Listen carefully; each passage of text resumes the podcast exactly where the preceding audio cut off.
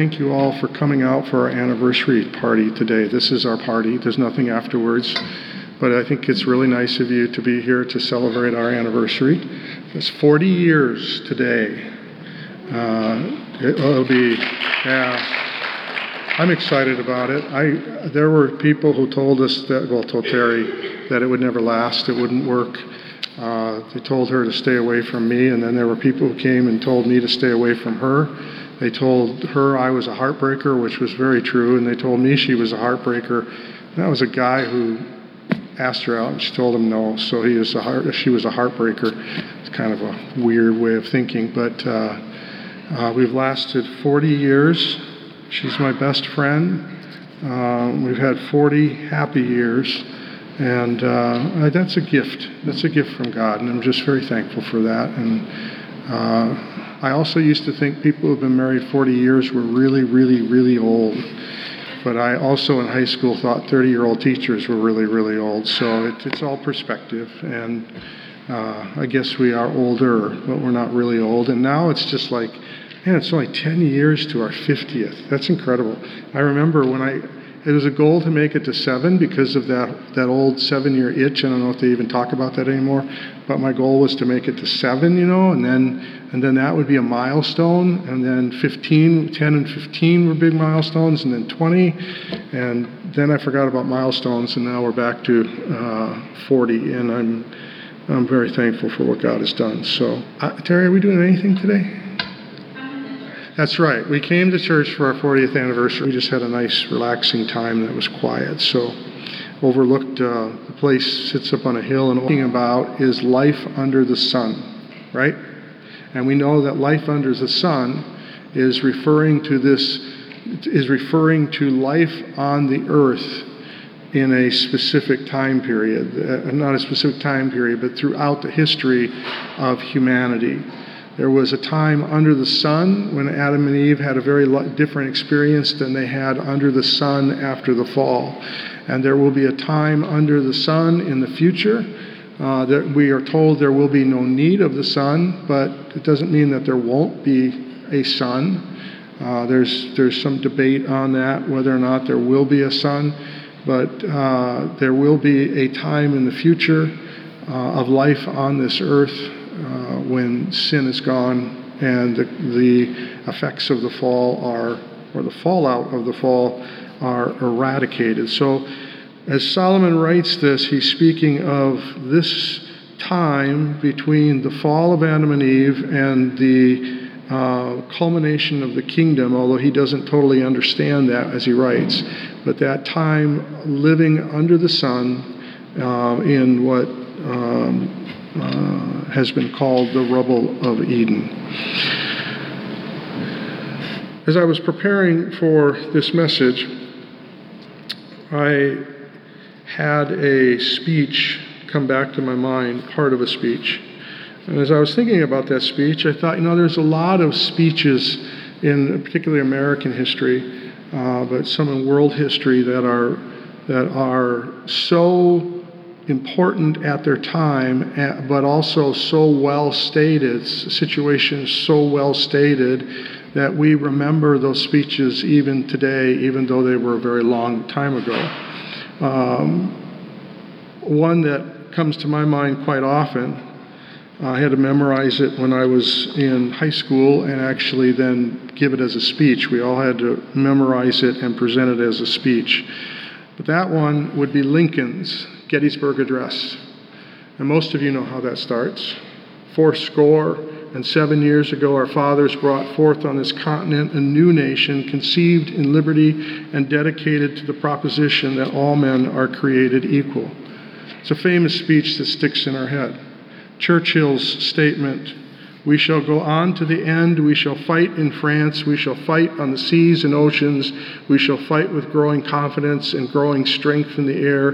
We shall defend our island, whatever the cost may be. We shall fight on the beaches. We shall fight on the landing grounds. We shall fight in the fields and in the streets. We shall fight in the hills. We shall never surrender. Some of you maybe actually heard recordings of Churchill saying those words.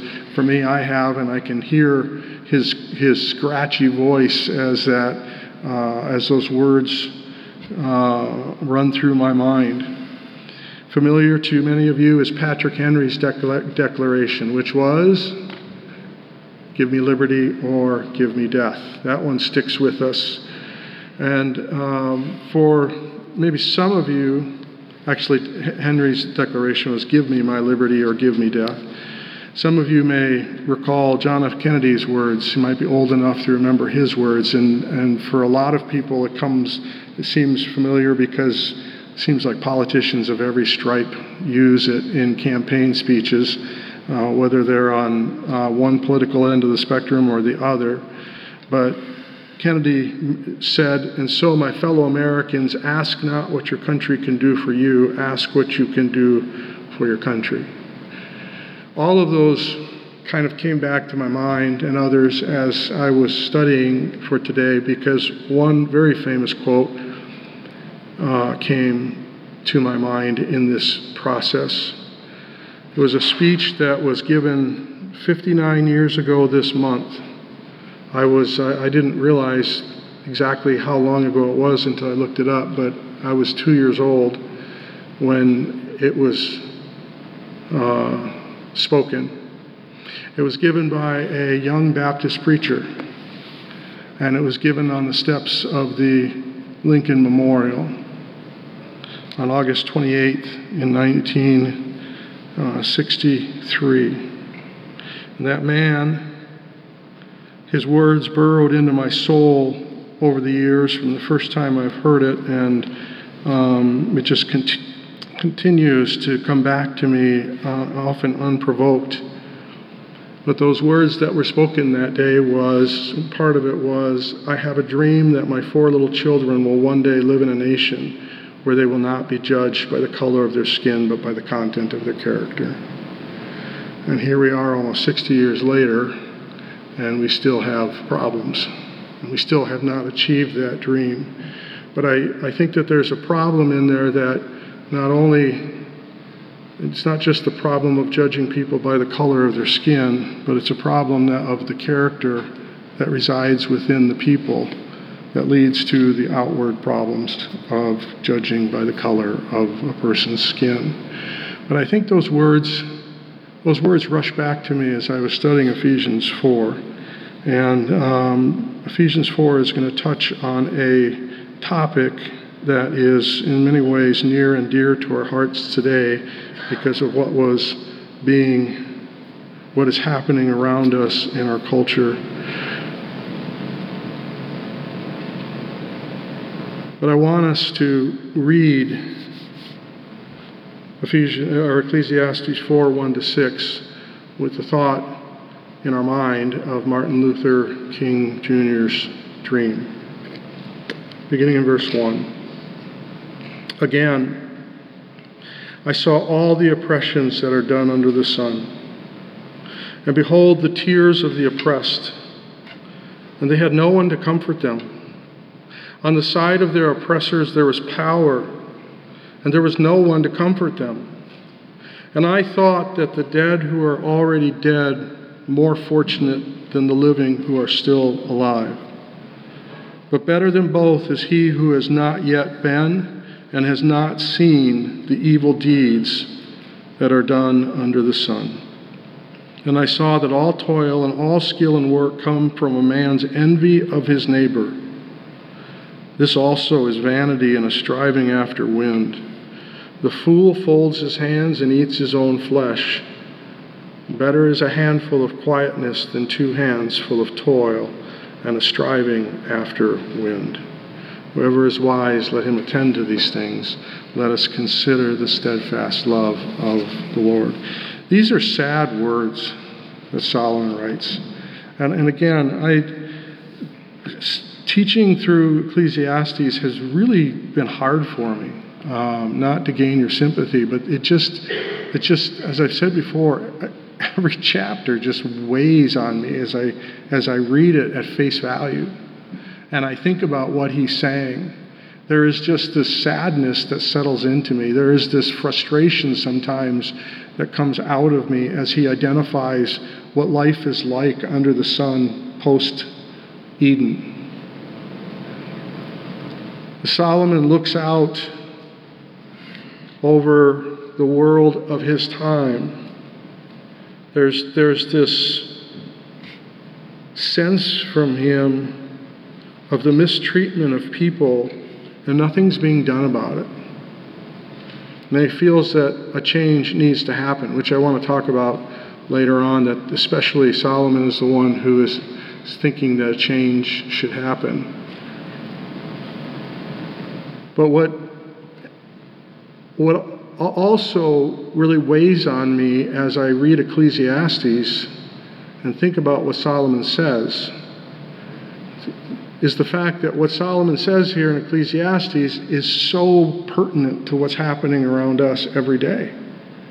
These words were written 3,000 years ago, and yet they could have been taken from the headlines of the news today oppression and the oppressed.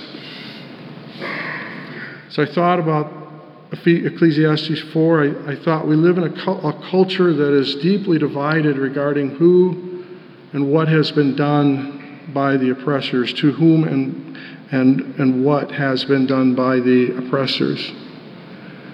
In the last few years, we've seen major movements spring up like Occupy Wall Street, the Me Too movement, Black Lives Matters. And while many may have serious issues with the leadership or goals of these organizations, I personally believe that an honest reflection has to admit that they all exist because of a response to those who have used their power to oppress. Whether or not that response was done correctly, whether or not the leadership of th- those groups um, are good leaders and just leaders, whether or not uh, we agree with all of the goals or purposes of those organizations, we have to admit that there are people in this country with a lot of money, some fairly made, some unfairly made. Some of those have money because they worked hard. I think of Chick fil A and Cathy Truett, who's dead now, but he worked hard and he treated people well and he made a lot of money. And I'm glad that he made a lot of money and I'm glad that he treated people well. And there's others like that. But there are, for every one of those, it seems like there are a whole lot of them that have money that have oppressed people. And that oppression has led to to move a movement called Occupy Wall Street. Again, whether or not you agree with where they went with it, it came it was birthed out of an oppression that existed the Me Too movement. I could stand up here all day and talk about how women are oppressed in America. And I'm sick of it. And I've been fighting against it for a very long time. And I've been called 30 years ago a, feminist. And it was just like I know a whole lot of feminists who would not think I'm a feminist, but just just in the Christian culture speaking out against how women are treated, I was called a feminist because I was calling to attention how badly we treat our women, our wives, and our children. And I'm careful to even say our women. That was a old old phrase that slipped there. And the Black Lives Matters movement, if, if, if we haven't learned anything from the oppression of black people, I, it just seems like we haven't whether it was slavery and whether it was uh, voting rights, uh, whether, whether it is employment issues today. I mean, the reality is, our youngest child's name is Talia. That was her legal name when she was born, Talia. We changed it to Leah because of the reality that exists that certain employers, if they see a name on an application that sounds like it comes from the black community, that application is set aside immediately. And there are studies to prove that. So we changed her name to Leah to give her every advantage possible.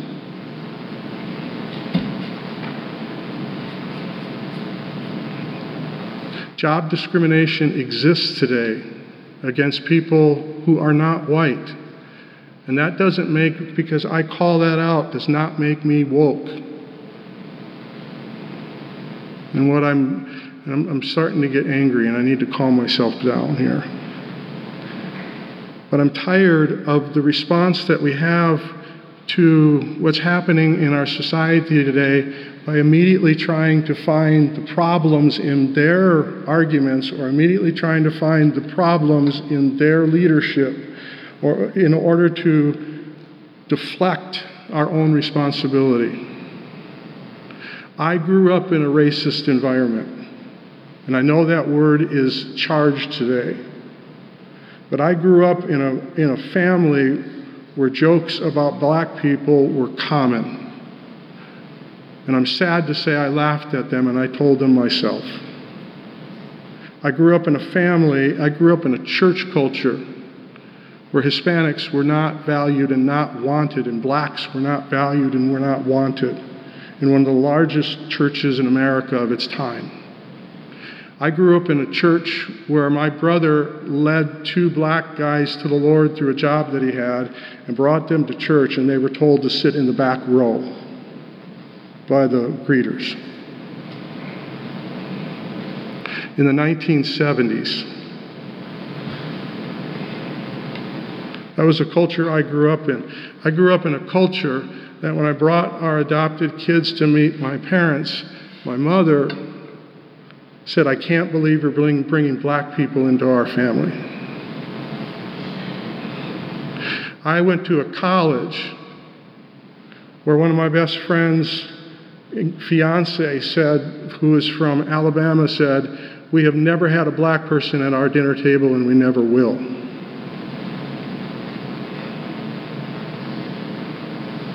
And I have tried to raise three children, one who is Hispanic and two who are black, or, or and even Terry has said, why do people say they're black? Their mother was white, their father was black. Why can't they say they're white? Why do we have to make those distinctions? But the reality is they're perceived as black, and I have seen and I have heard what has been said about them in their school environments. My son being called a wetback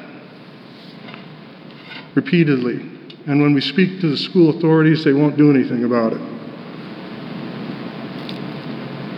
So if you want to tell me it doesn't exist, I tell you that you have stuck your head in the sand. And the reality is that oppression has led to these movements, and we should, as Christians, I'm not saying that we embrace the movements. What I'm saying is we should stop trying to deflect that the problem exists by pointing out the problems with the movements or the people that are, that are most widely known.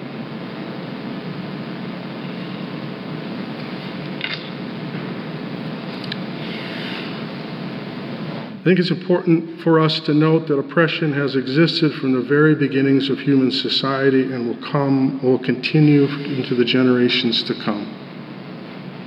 There's a problem in every one of us that produces oppression.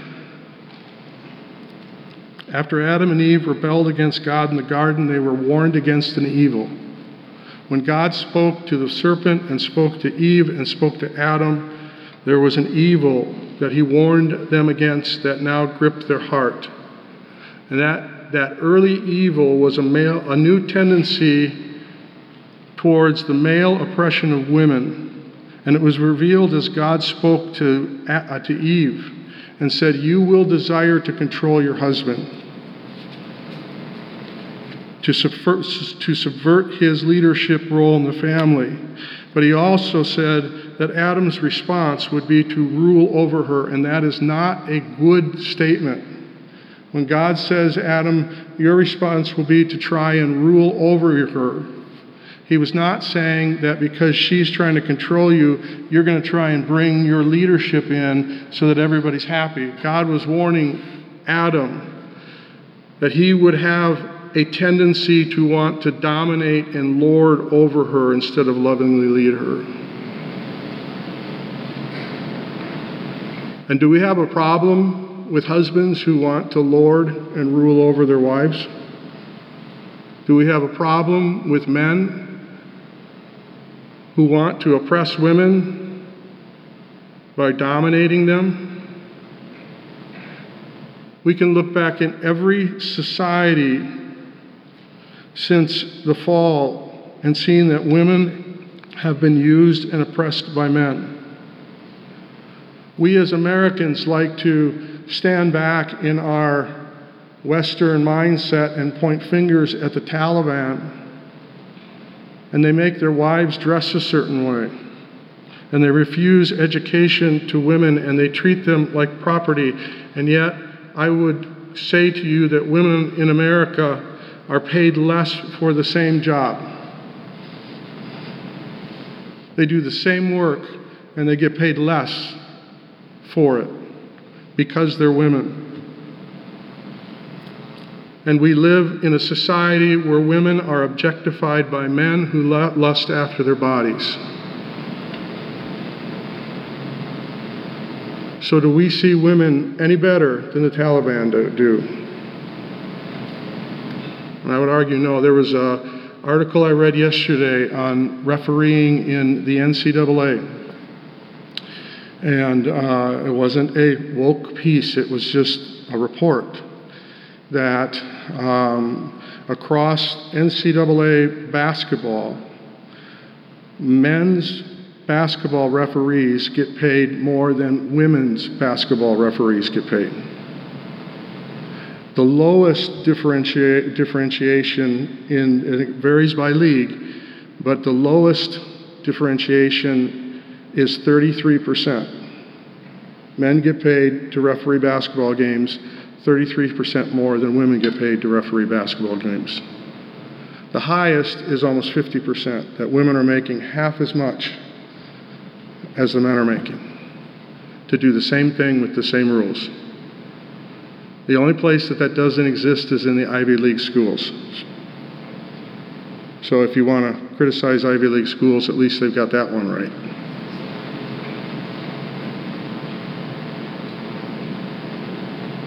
As I think back on my own education, I was raised in a, in a place that I'm very thankful for in the sense it had a lot of racist stuff going on, but uh, I'm thankful for other things of Christian values that I was taught, and I'm thankful for the history of our country that I was taught. But as I reflect back on what I was taught, we had to memorize the Declaration of Independence. And there's an incredible statement in the Declaration of Independence that everyone points to that states that all men are created equal. And yet, the man who penned those words, and before you shut me down as woke, just, I'm, not, I'm not saying we need to go back and do reparations or anything else. I just want you to be aware, if you didn't know this. The man who wrote the words that all men are created equal was a slave owner who produced children by raping his female slaves. And I'm not saying that Thomas Jefferson did not believe that all men are created equal. I think he did. The problem was in his definition of people. Thomas Jefferson lived in an era when people who were black were considered subhuman because they did not have slaves, they did not have souls. They recognized them as very similar to humans, but they were subhuman because of a lack of a soul. Therefore, even in Christian churches during that time, in the North and the South, the gospel was not shared with black people because they could not be saved.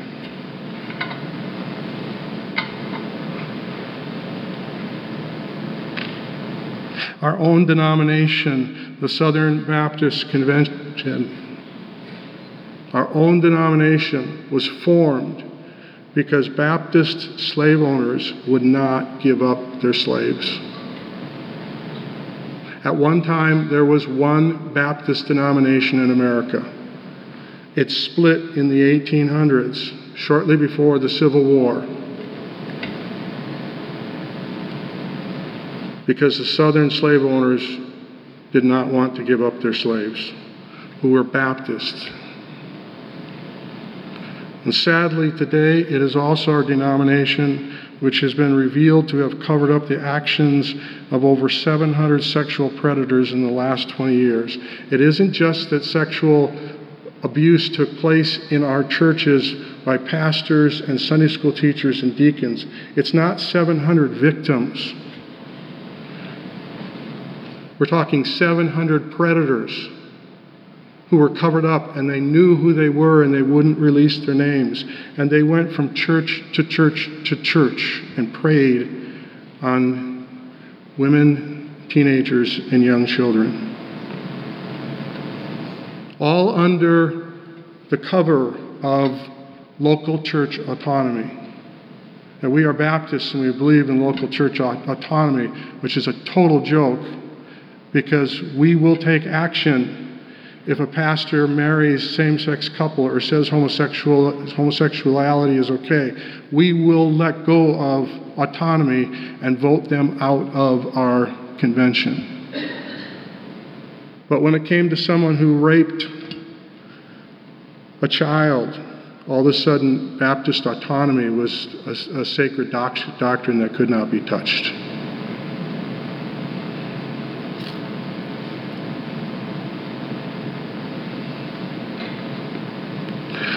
Oppression has existed in every culture that has ever existed. And I find it ironic that the guy who's writing these words, the guy who says, I have saw all the oppressions that are under the sun, and behold the tears of the oppressed, and they had no one to comfort them. On the side of their oppressors there was power, and there was no one to comfort them. And I thought that those who were dead already more fortunate than the living who are still alive. And the man who wrote those words is King Solomon. King Solomon who had a thousand wives. I think it's a nice round number. Could have been a little bit more, could have been a little bit less.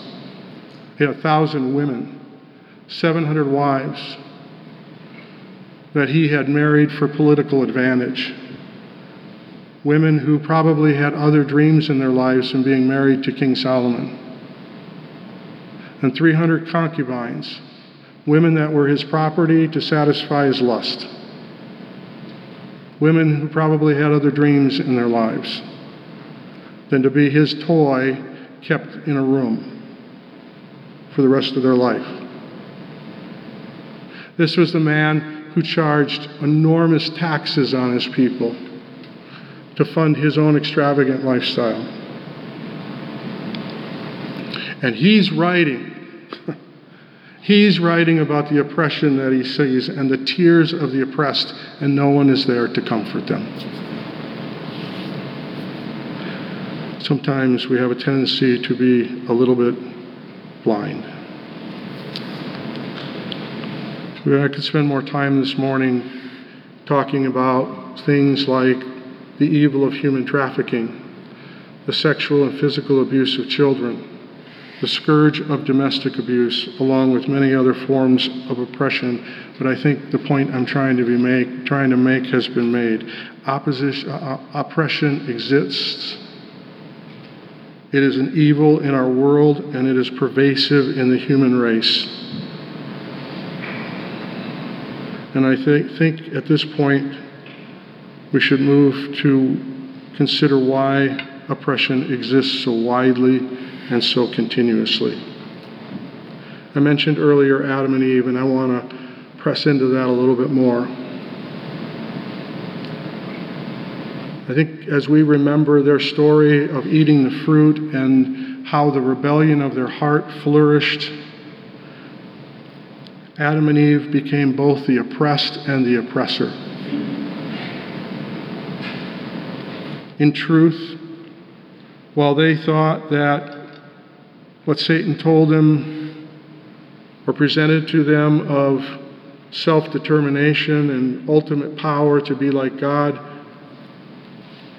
In truth, it brought them to the bondage of sin, a sin nature, and life in the family of Satan. Jesus, in his time, looks at the Pharisees and says, You're a brood of vipers.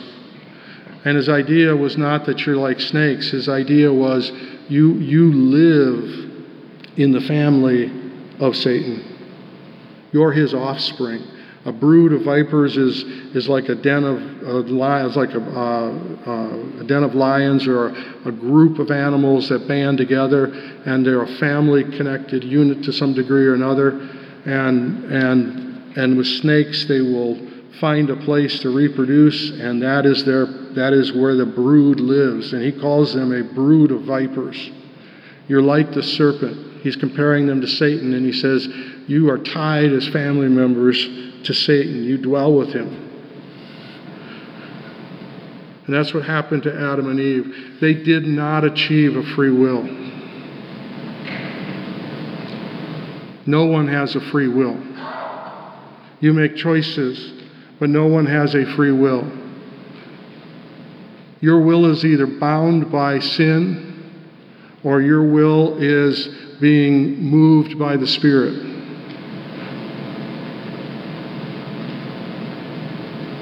Adam and Eve did not achieve a free will, but they achieved a will enslaved to sin, driven by self destructive cravings and the deadly pursuit of Satan's agenda. The Apostle Paul tells us this when he writes to the Ephesians church and says, You were dead in the trespasses and sins in which you once walked following the course of this world, following the prince of the power of the air, the spirit that is now at work in the sons of disobedience, among whom we all once lived in the passions of our flesh, carrying out the desires of the body and the mind, and were by nature children of wrath like the rest of mankind. Adam and Eve, Adam became the father of a race of people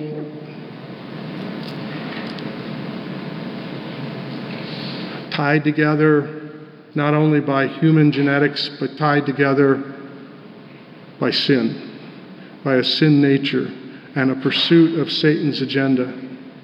And Satan is the great oppressor. And those who are his offspring pursue his agenda, which is oppression. And that's why oppression exists and why we pursue it. And all I want to bring this down to this morning is that not only may we have been oppressed, and we all have been oppressed, at least by Satan, but in many ways we unwittingly oppress others when we seek to gain an advantage over them for what we want, or we seek to use them for what we want. Knowing that we are all offspring of Satan by birth and we pursue Satan's agenda the reality is that our world is filled with billions of oppressors. Billions of oppressors. And most of them probably are unknowingly seeking to advance the oppressive agenda of the great oppressor, all while being oppressed themselves.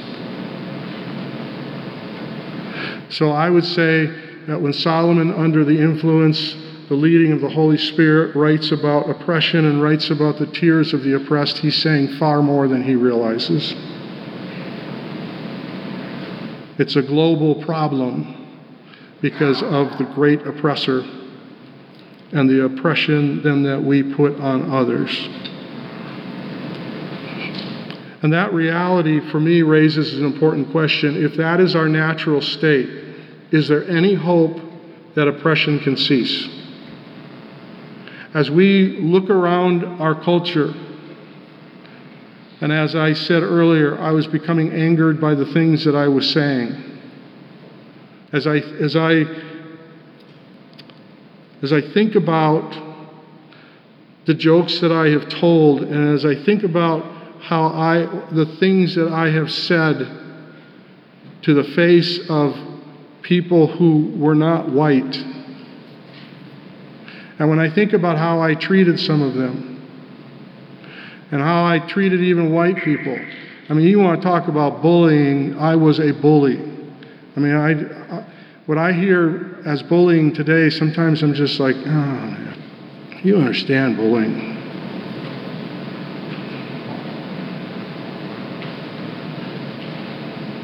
Me and a couple other guys after school one day, just for fun, went and grabbed a kid randomly took him in the bathroom and shoved his head in the toilet and flushed the toilet. Just shoved his whole head under the water in the toilet when they had back before we were saving water and there was a lot of water in the toilets. It was not uncommon for us to do.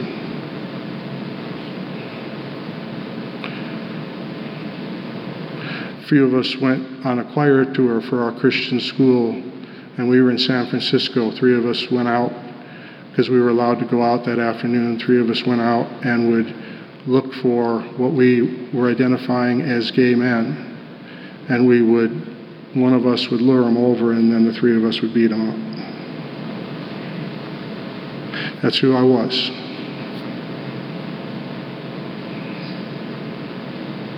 And I don't say that because I'm proud of it. I'm, I'm embarrassed and I'm ashamed of it. So, is there any hope that oppression can cease? Yes. And I think that I'm an example of how oppression can begin to cease. It can seek, cease because the gospel of Jesus changes people.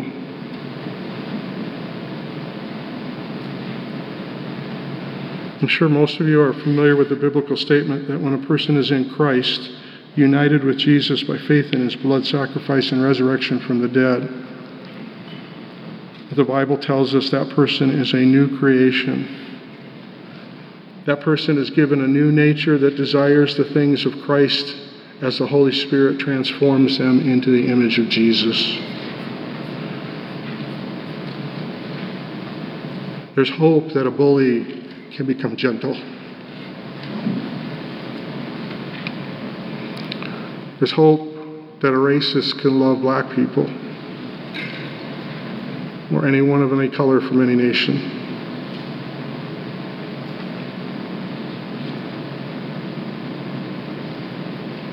And the Holy Spirit enters into that person.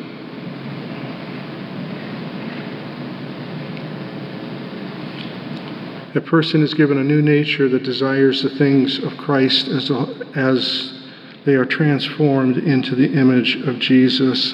But it's not a process that's instantaneous. And thus, Paul says elsewhere that we are being changed from glory to glory. And the reality is that until that process is fully complete,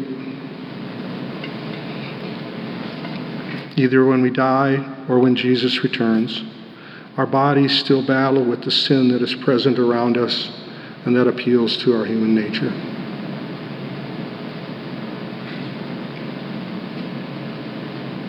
And so, is it possible then? The question I would ask is it possible for Christians to be oppressors?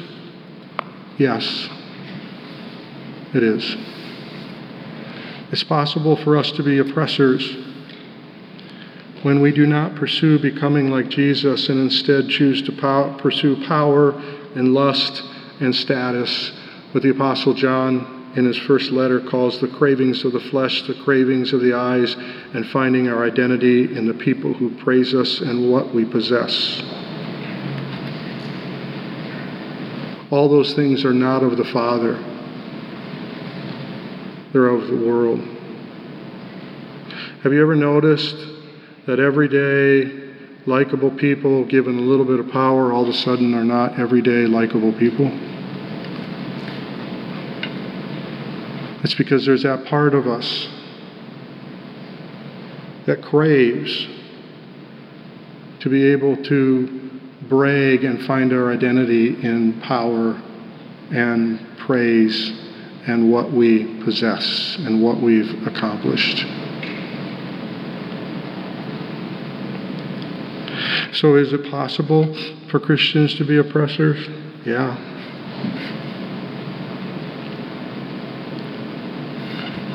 So that if it's possible for Christians to be oppressors, what's the answer to our problem with oppression? I have three things that I would present, and I would say this as well. There is a whole lot of information, there is a whole lot of thought, there is a whole lot of philosophy in my little head that has been distilled down to the bare essentials for this message today. I've thought long and hard about this.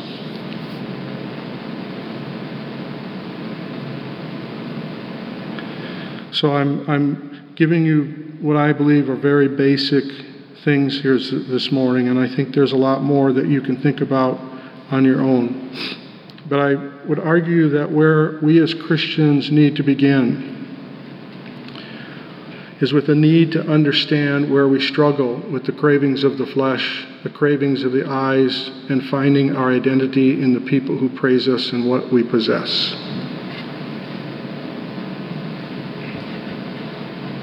I was reading something recently.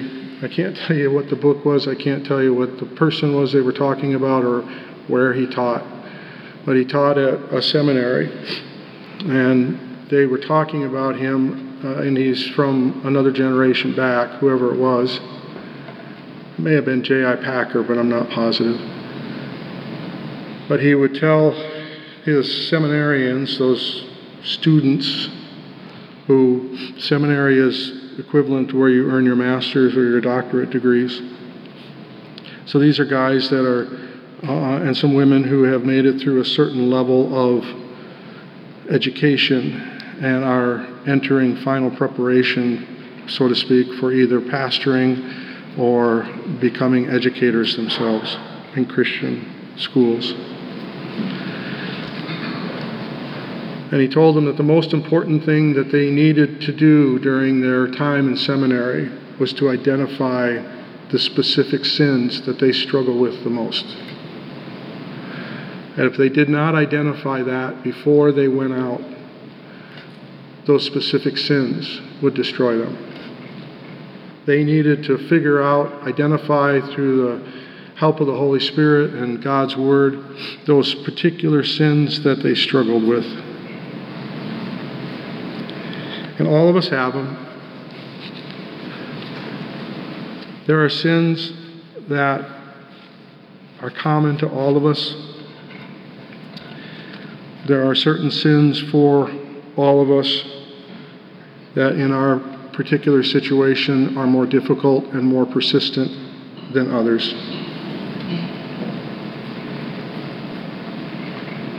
And I think in this area of oppression, we need to spend a lot of time as Christians figuring out in cravings of the flesh, cravings of the eyes, or wrong identity foundations where we struggle. And I would say that in another way, we need to identify the sins which lead us to have a propensity to oppress others. Through those three areas cravings of the flesh, cravings of the eyes, and boasting in who we are and what we have, finding our identity in that, we're going, those sins are going to lead us to oppress others in one way or another. And that's not going to happen through navel gazing exercises. It's not going to happen through sitting around singing kumbaya with other people and, and having some kind of a racial reconciliation conference. It's not going to come through that. It's going to come through us as individuals reading our Bibles, meditating on what the Bible says, asking the Holy Spirit to teach us from God's Word and especially, I think, comparing how we treat and view people with how Jesus viewed and treated people.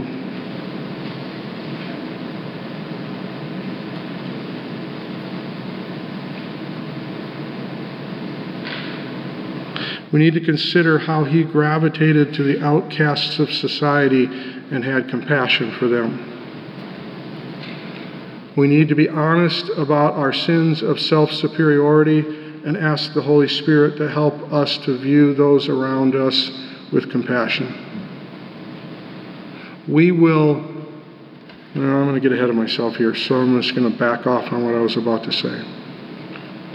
But the, the problem to oppression does not begin to be, to be solved with big conferences or big movements or political agendas or laws that are passed.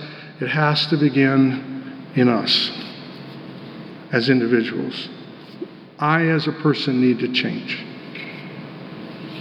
Second, I would argue that you will never care about the oppressed as you should until you spend time with them. You will never care about the oppressed as you should until you spend time with them. I think it's really interesting here with Solomon. I mean, I, I would expect, I would expect what he would write. I, would expect he wouldn't even talk about this topic. I mean, it's just like, what, what platform do you have, Solomon, to even talk about oppression? And you didn't do anything to solve it. But I, I would expect it to be just talking about the oppressions that exist. And Solomon actually moves it past the, to the oppressions that exist and twice makes this statement the tears of, about the tears of the oppressed and the oppressed that they had no one to comfort them. After he talks about the people in power who have power and they could oppress, he says again, there was no one to comfort them. That, that's what just slays me. He is the king. I just thought, wouldn't it have been amazing if Solomon, as the king who had created so much oppression, would have stepped down off of his massive ivory, gold covered throne and walked down the gold, solid gold steps and out into the city to the people who are oppressed and sat down with them and said, How can I, how can I help? How can, what changes can I make? What can we do? But I, I figure that he justified it just like we have a tendency to justify it. I'm thankful that Jesus stepped down from the courts of heaven to come to this earth and walk in our bodies and in our lives in poverty with the oppressed people from Galilee who were considered to be worthless, because that region was the worthless region. And he came to the people of Israel with a Galilean accent with his Galilean friends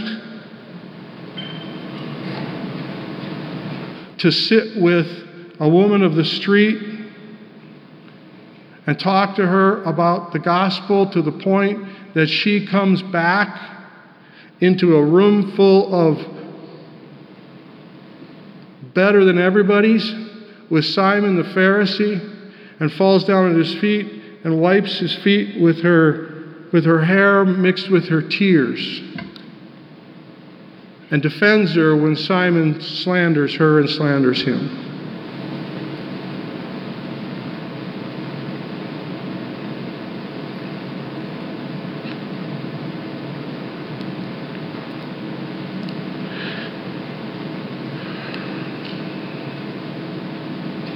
Sometimes I wonder if we live in such an intensely divided society today because it is easier to demonize others and make negative assumptions about them than it is to develop compassionate relationships with those who disagree or who have different perspectives. It's easier to write them off and shove them to the side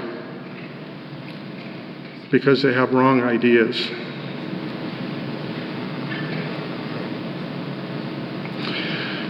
We live, in a, we live in an environment today where there are loud voices all around us literally shouting, shouting their views.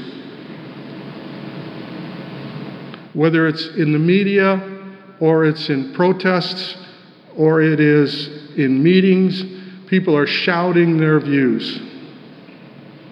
You have, and, and we like to think it's the unsaved people who are acting that way, but there are people who are being anything but gentle and lowly who are calling themselves Christians and spewing stuff just like an unbeliever would be expected to do. And people right away, when I say that, they want to immediately go to, well, Jesus, look at him when he went into the temple. Look at what he did when he went into the temple. Yeah, he went into the temple and blew up because those people were, were oppressors. He went after the oppressors.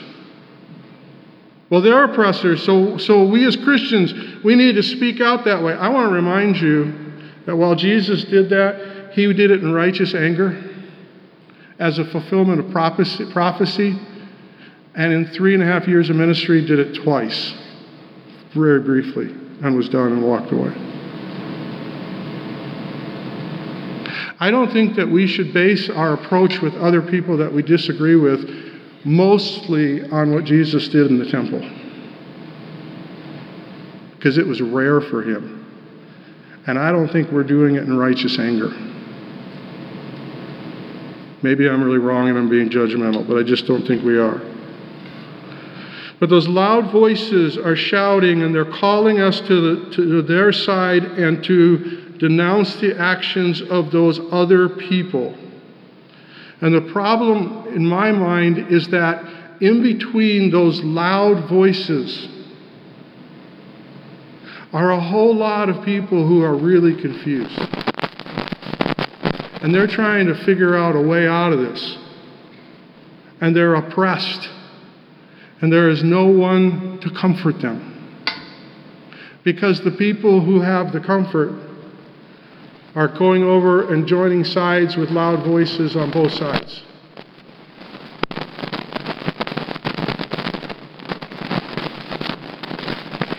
Until we spend time with the oppressed and we listen to their stories and we learn to love them, we cannot be people who offer genuine. And I'm just going to say, I struggle with this myself. It is costly and it is draining. And some of them just want to argue and they don't want to they don't want any kind of of answer except give me because they're struggling with cravings of the flesh and cravings of the eyes and finding their identity in what they are and have. And it's messy. Most of you know our adoption story. It is messy. And I have not done well in the middle of that messiness. I have found out my own problems as a father, and I have found out my own problems with compassion. And it's really hard in the middle of getting beat up by your kid to have a heart of compassion because of how that kid was abused. It is hard when they are kicking you to the point that they fracture your spine. It is hard to have compassion in that moment.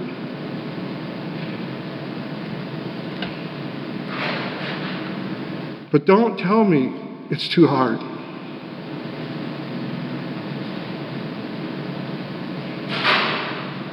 What if Jesus had said to the Father, It's too hard? Those people.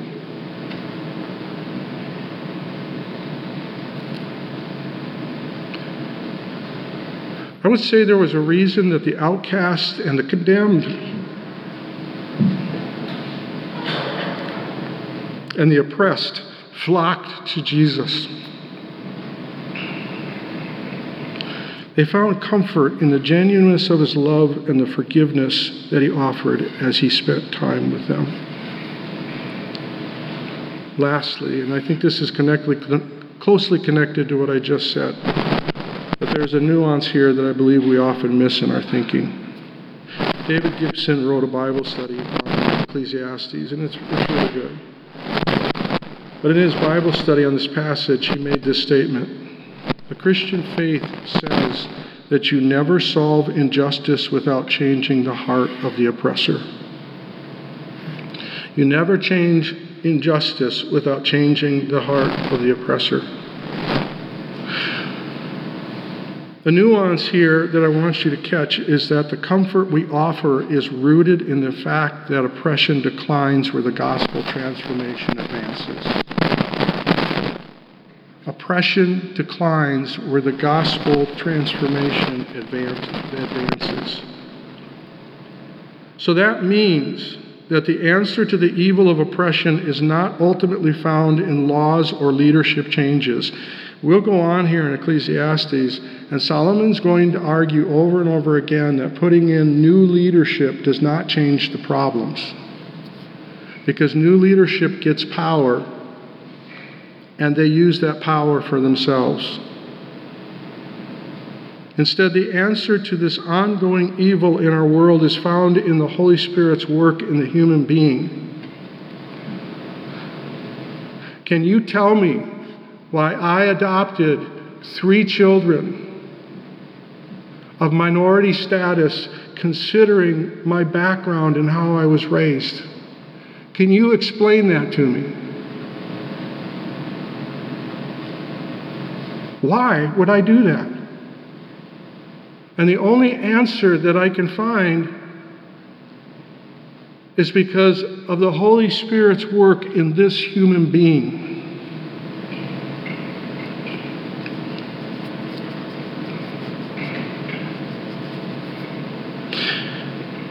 And the only way that the gospel is going to advance and gospel transformation is going to advance is through us developing relationships for the telling of the gospel story. One on one. Not just donating money to organizations that offer help to the oppressed or trying to get the oppressed to attend church. It's going to change and it's going to help through one to one, long term gospel infused relationships for God's glory and others' good. And there are plenty of organizations in this city that you can get involved with that will offer opportunities for one to one establishing the establishment of one to one relationships for the gospel. Bridgehaven, Hope House, Willis Dady, Alyssa came across one that I'd heard of this past week Central uh, Furniture Rescue. And there's others, I could list them. But it means giving time to develop relationships with people who are oppressed for the purpose of them coming to know Christ and for the purpose of doing what Solomon says is an evil in this world, that there's no one to comfort them. If we are going to be like Jesus, Jesus came to comfort through the gospel. I, I find it interesting, this, this verse here I find it interesting that one of the last things that Jesus says to his disciples, do you remember the things he said to them the night before he died? I'm going away. Don't let your heart be troubled. I'm going away for a purpose. And then he tells them, again, I'm going away. And what does he promise them when he says, I'm going away? I will not leave you here like orphans. I will send what? Who? What does he call him? I will send the Comforter. Jesus' heart is for people to know him and in knowing him, find comfort.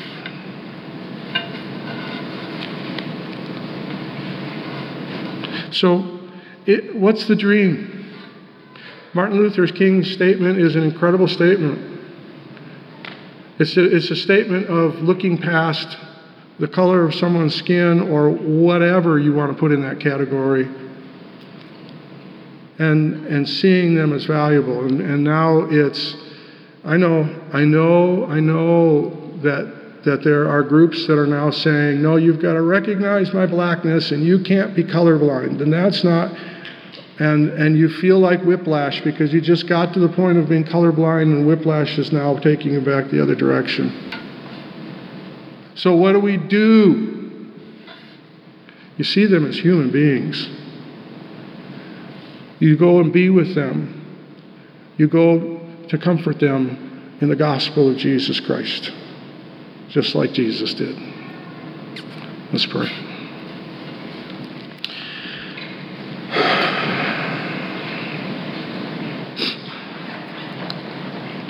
Father, I thank you that I can look back over the years of my life in areas where I have great regret. And as I reflect on actions that bring me great sadness, I thank you through the Holy Spirit's work that I am not the man I was. But I also acknowledge that at 61 on August 7th of 2022, I am not the man that I am to be either. There is so much that needs to change.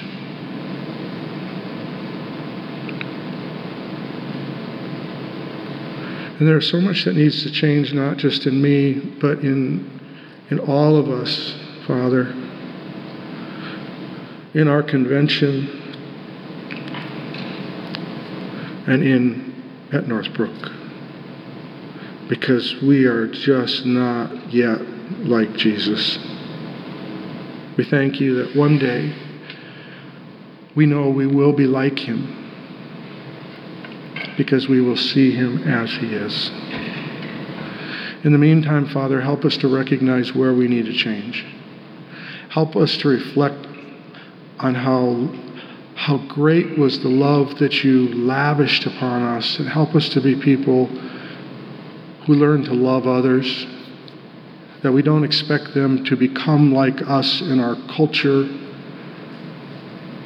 and in our dress and in our holidays.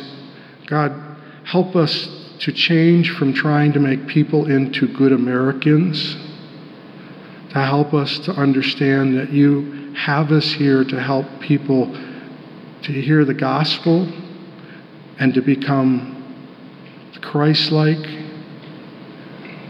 and obedient citizens of your kingdom.